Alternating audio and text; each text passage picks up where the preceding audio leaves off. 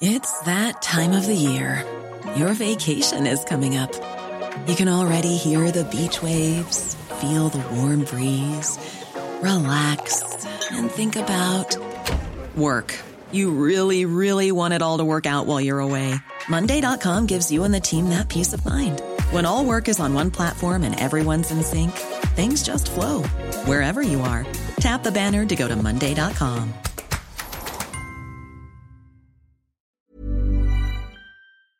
Salut, c'est Victoire Tuaillon.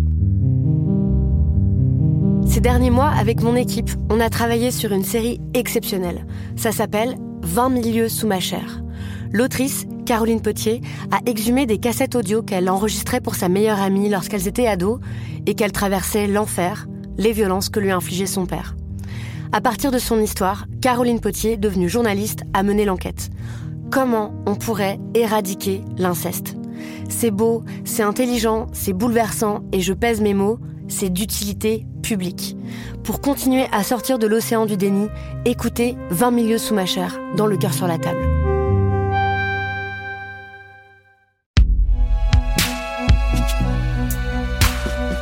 Binge Audio présente. Salut, c'est Thomas Rozek. Depuis la pandémie, on a vu peu à peu s'installer dans le discours public l'idée que la santé mentale devait être prise en compte et surtout prise en charge avec un peu plus de vigueur que par le passé. Alors certes, les effets de cette prise de conscience peinent à complètement se traduire dans la réalité, mais disons qu'au moins le débat existe et le sujet est un peu moins tabou. Mais qu'en est-il ailleurs, en dehors de nos sociétés occidentales privilégiées? Comment est-ce que, par exemple, un pays qui a vécu ces 40 dernières années une succession de guerres, de conflits, d'invasions, d'instabilité et de violences, trouve l'espace pour entendre les souffrances du quotidien chez ses habitants? Ce pays, c'est l'Irak, et en partenariat avec Médecins sans frontières, on est allé tenter d'y trouver quelques réponses à ces interrogations. C'est Elisa Grenet qui réalise cette série en trois épisodes, dont voici le premier. Bienvenue dans Programme B.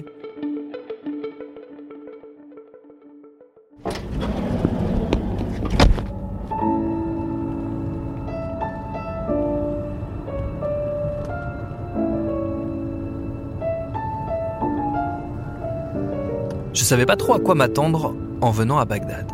Forcément, j'ai grandi avec les images de la guerre du Golfe, puis de l'invasion américaine de 2003, de la chute de Saddam Hussein et finalement des tentatives d'invasion de l'État islamique en Irak.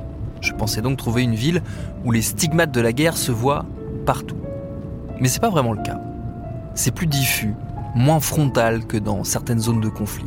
C'est plus lointain, mais ça n'est pas oublié pour autant. Et surtout, on sent rapidement l'inquiétude que tout ça recommence. Parce que s'il y a bien une expérience que tout le monde ici partage, c'est celle de la violence. Tout le monde a une histoire, un souvenir, une anecdote ou une blessure. Certaines sont plus récentes que d'autres. C'est le cas de celles et ceux que nous allons rencontrer ce matin de septembre 2022. La voiture nous emmène au BMRC, le centre de rééducation médicale de Bagdad. MSF l'a ouvert en 2018 pour accueillir les victimes de guerre et leur fournir des soins adaptés, notamment du soutien psychologique, une rareté en Irak. Comment est-ce qu'on se reconstruit dans un pays qui lui-même peine à se relever de toutes ces années d'épreuves? On va aller en discuter avec l'équipe du docteur Mohamed Jemal qui nous attend pour la visite hebdomadaire des 20 patients accueillis par le centre.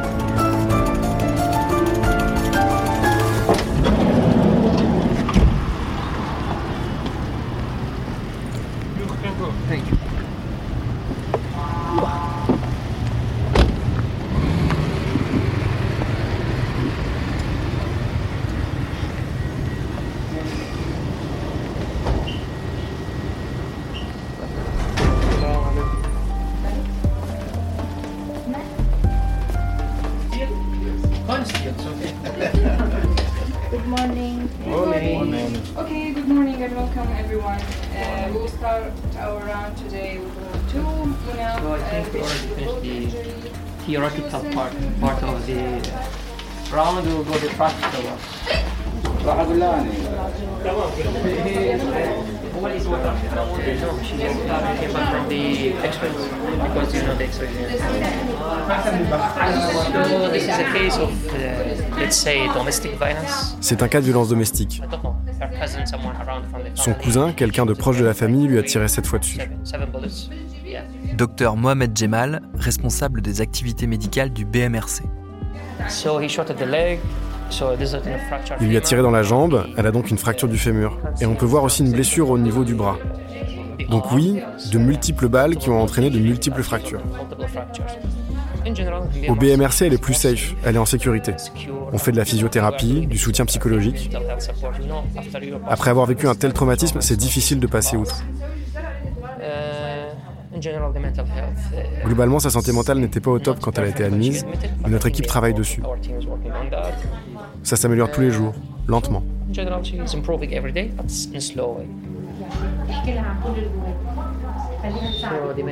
C'est la responsable du service de santé mentale. Elle explique à la patiente qu'elle va lui rendre visite une fois par semaine, même deux fois peut-être. Elle l'encourage à parler de ce qui la préoccupe, de ses problèmes, de sa dépression, de son anxiété.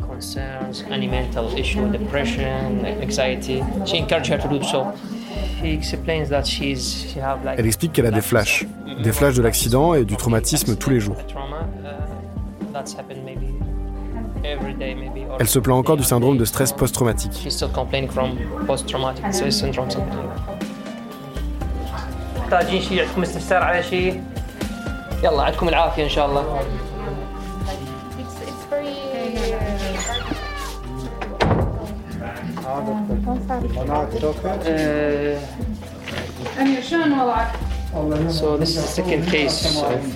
C'est le deuxième cas de violence.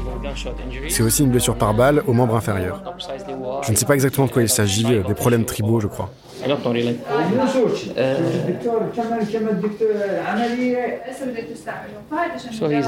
Là, il est en colère. Il demande pourquoi le chirurgien ne lui a pas expliqué qu'il devait bouger ses jambes. Le docteur lui a dit ce n'est pas de votre faute, on doit améliorer votre capacité de mouvement pour votre genou et vos articulations.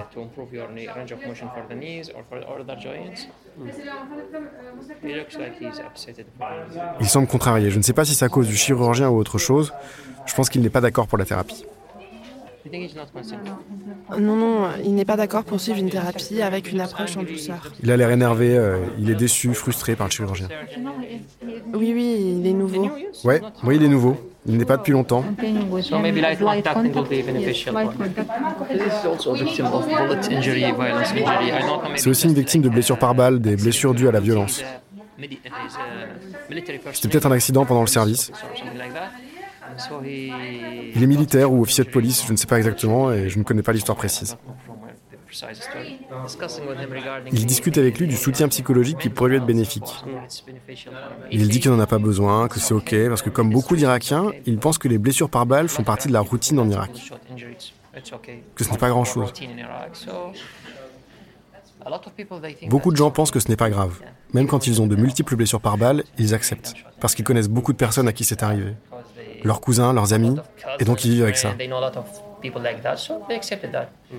Tous les patients n'ont pas forcément envie de soutien psychologique. Certains refusent, mais la plupart acceptent et participent donc à des sessions avec l'équipe dédiée. On va descendre d'un étage dans le centre de rééducation pour aller les rejoindre, justement, et pour assister à une séance avec une des patientes. C'est une femme d'une quarantaine d'années. Elle a vécu plusieurs accidents traumatisants. Elle a manqué de se noyer récemment. Ça a suscité chez elle une phobie autour de l'eau. La responsable de l'équipe de psychologues mène la session. Je m'appelle Nagla Sabri. Je suis la responsable du service de santé mentale au BMRC.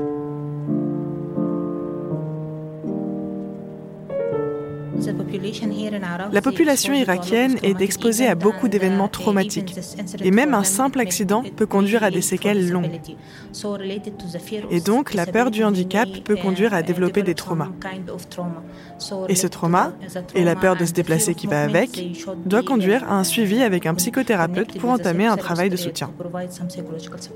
C'est Choura Mohamed, l'une des psychologues de l'équipe, qui va nous servir de guide et de traductrice pendant la séance.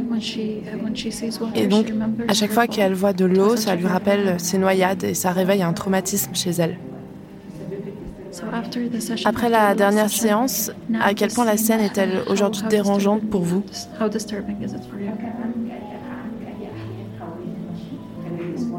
Est-ce que vous faites des cauchemars ou des rêves de cette scène? Elle dit non, pas de rêve, pas de pensée négative. Immédiatement, après les séances, elle n'a plus eu de pensée négative. Après la séance, quand elle a commencé à revoir de l'eau, c'est redevenu quelque chose d'ordinaire pour elle.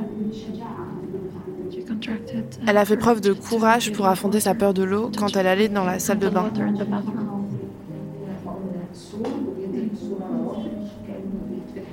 Comme je vous l'ai dit la dernière fois, dans cette séance de MDR, c'est-à-dire de désensibilisation et retraitement par les mouvements oculaires, les patients ont parfois besoin que d'une seule séance pour dépasser leur peur et aller mieux. Et parfois, cette seule séance ouvre plein de portes et de nouvelles pistes à explorer.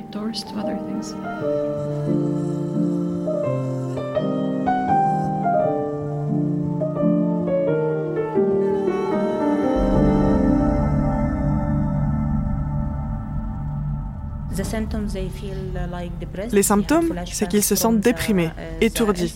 Ils ont des flashbacks de l'accident ou des pensées intrusives relatives à l'accident, un niveau élevé d'anxiété, etc.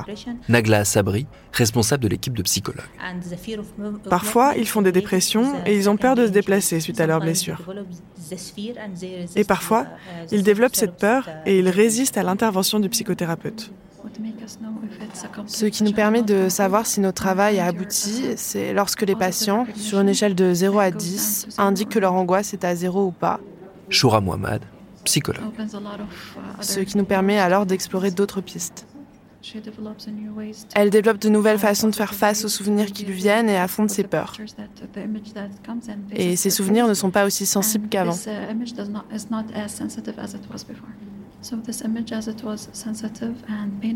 Si ce souvenir n'est plus douloureux, ça ne veut pas dire qu'il a disparu, mais que la sensibilité qui l'accompagnait, elle, a disparu. Lorsque ce traitement se produit dans le cerveau, ça veut dire qu'ils n'auront plus de réaction forte quand ils voient de l'eau ou des choses qui leur font peur. La prise en charge des patients se fait à l'aide d'une approche biopsychosociale en lien avec la chirurgie orthopédique. On prend donc en compte tous les aspects et c'est ce qui aidera le patient à guérir rapidement. Le traumatisme n'est pas seulement un événement récent. Il y a aussi ce qui s'est passé avant, les problèmes liés à la situation économique et les situations associées. Donc, une fois que nous sommes au courant, nous essayons d'aider le patient à se rapprocher d'une autre organisation ou d'une autre personne pour l'aider, pour penser à l'avenir. On essaie de voir comment il peut faire face à cette situation.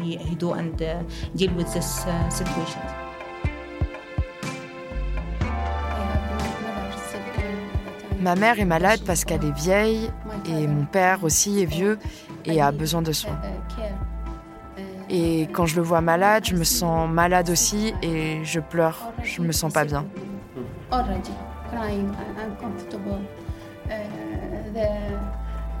Toutes ces choses dans la vie, ce n'est pas bon.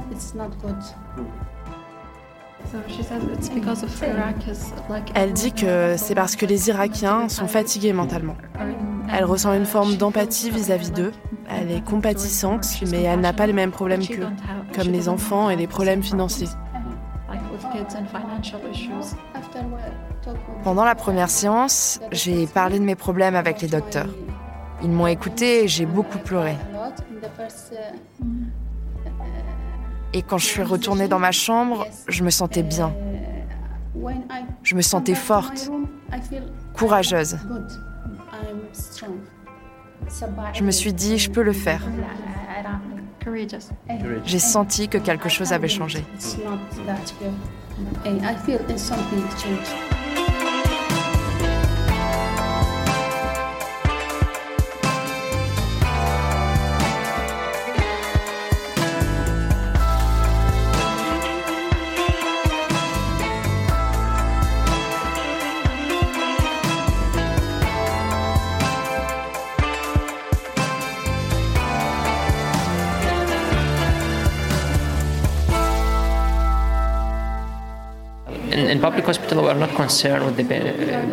Dans les hôpitaux publics, on ne se préoccupe pas de l'état mental du patient.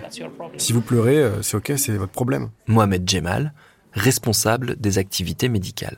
Je ne veux pas dire que les Irakiens sont durs, mais nous avons des petits hôpitaux et beaucoup de patients. Donc on n'a pas assez de temps pour discuter avec eux. Ce n'est pas la priorité. On gère les urgences, on sauve des vies. Donc avec ce type de soins, le soutien mental et l'empathie, c'est comme une perte de temps pour l'hôpital public.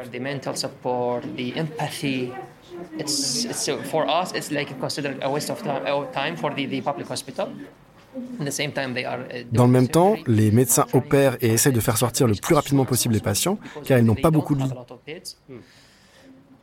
Donc c'est compliqué. Avant 2003, nous avions un département pour la santé mentale. Tout était mieux que maintenant. Même avec les sanctions contre l'Irak, les choses étaient mieux.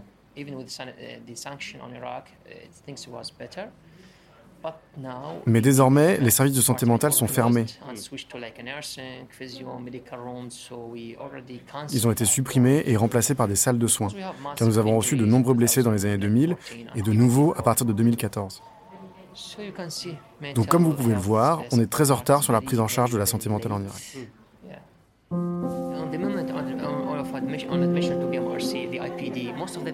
La plupart des patients admis et hospitalisés au BMRC sont effrayés, car les problèmes liés à la santé mentale sont stigmatisés en Irak, mais je pense que c'est aussi le cas dans beaucoup de pays. En Irak, nous avons des gens qui ont des problèmes liés à leur santé mentale, des gens qui font des dépressions, de l'anxiété, et c'est considéré comme un stigmate. Vous êtes considéré comme un fou ou quelque chose comme ça. Donc au moment de l'admission, la plupart vont être effrayés. Ils vont dire non, on n'est pas consentant, on n'a pas besoin de soutien mental, on a juste besoin de physiothérapie et c'est tout. Au fil du temps, ils se rendent compte de l'empathie du personnel, des médecins, des infirmiers. C'est un environnement différent ici. Il y a des chambres séparées, ils ont la télévision, l'air conditionné, des fenêtres. Vous pouvez prendre soin d'eux, ils sont reconnaissants du respect que nous portons à leurs douleurs, leurs préoccupations et leurs plaintes. Ils se rendent compte qu'on fait quelque chose de bien pour eux. Donc c'est pour ça qu'on utilise une approche en douceur, parce que nous pensons que beaucoup de patients refusent les soins liés à la santé mentale à cause de la culture.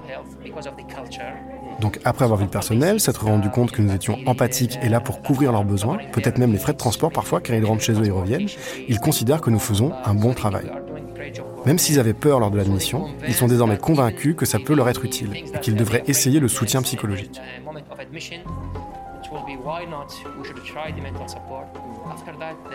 Après ça, ils parlent de leur santé mentale. Ils expliquent leurs problèmes, le fardeau qu'ils portent. Ils ouvrent leur esprit, leur cœur.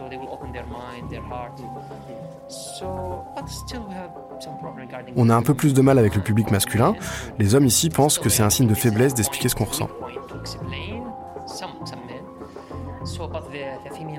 Du côté des femmes, la plupart souffrent d'anxiété, de dépression, de stress post-traumatique.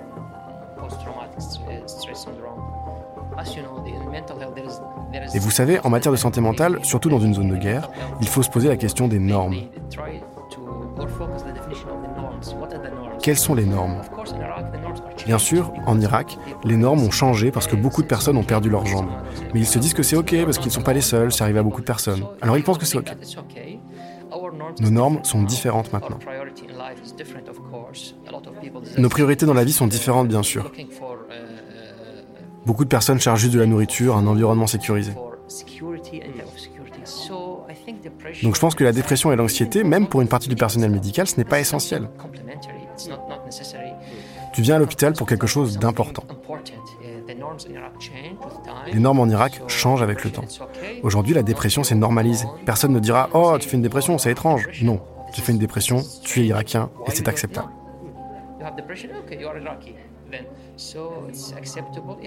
Oui, je pense que c'est une bonne question. Les normes en Irak et la manière de voir la santé mentale ont changé. Et beaucoup de personnes pensent que c'est acceptable d'être anxieux, c'est normal. C'est acceptable de faire une dépression, c'est ok, ça fait partie de la vie.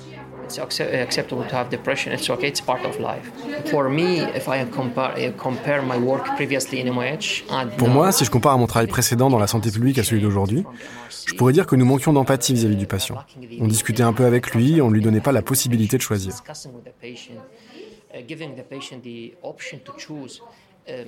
Dans la santé publique, cette culture, cette façon de voir les choses est acceptée et tout le monde accepte que ce soit les chirurgiens qui prennent toutes les décisions. Vous devez juste obéir aux chirurgiens, obéir au docteur. Tu n'as pas le droit de dire non parce que nous ne voulons pas rendre le personnel médical encore plus rude, mais on n'a pas le temps. Ce n'est pas que les médecins ou le personnel médical sont mal polis ou durs, c'est juste qu'ils n'ont pas le temps. Quand je travaillais en salle d'urgence, j'examinais entre 220 et 250 patients sur une journée de travail de 8 heures.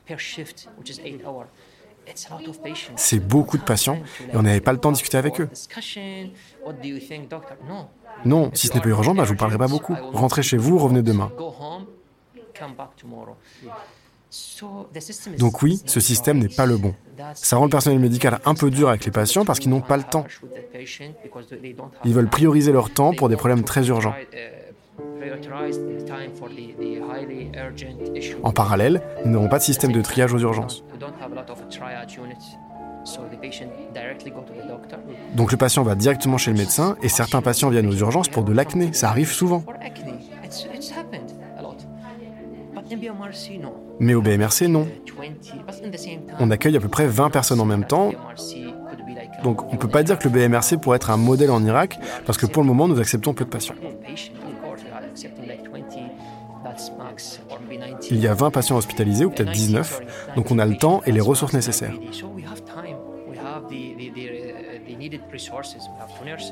À l'hôpital public, on a deux infirmières pour 60 patients. Et bien sûr, dans ces conditions, ce n'est pas possible de faire les choses correctement. Donc on a le temps. On a l'équipe physio, on a une approche multidisciplinaire, ce qui n'est pas habituel du tout au sein de l'hôpital public. Là-bas, tout le monde fait son travail et ça s'arrête là. Alors qu'ici, nous discutons et nous échangeons des informations. Si nous avons des patients qui se plaignent de leur santé mentale, je vais aller voir l'équipe de santé mentale.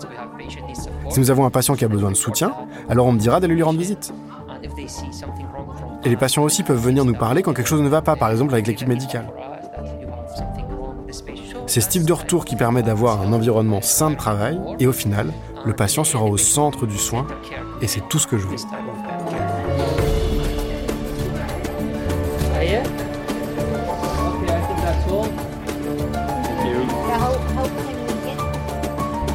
Les patients ne sont évidemment pas lâchés dans la nature une fois leur séjour au BMRC terminé.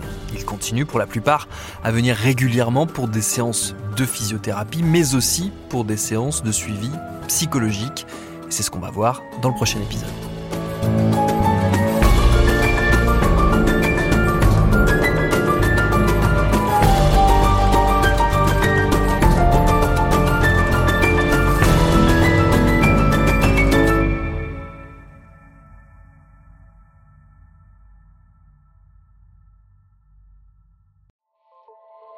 Salut, c'est Sinamir du podcast L'Affaire. En 2016, je suis monté sur un bateau de sauvetage en Méditerranée et ce que j'y ai vu n'a pas changé. En tout, depuis 10 ans, on compte même près de 30 000 morts sur cette mer. Alors, dans le naufrage, notre nouvelle enquête, j'ai voulu raconter un cas concret. Comment 130 personnes sont mortes en 2021 à la frontière de l'Europe, malgré des dizaines d'appels de détresse. Qui n'a pas pu les sauver? Et pourquoi? Qui étaient ces disparus? Et surtout, comment on en est arrivé à ne plus parler de 130 personnes qui meurent le même jour sur un bateau au milieu de la Méditerranée? Le naufrage, c'est la nouvelle série du podcast L'affaire de Paradiso Média. Une enquête que vous pouvez retrouver gratuitement chaque semaine à partir du 27 mars 2024 sur toutes les applications de podcast.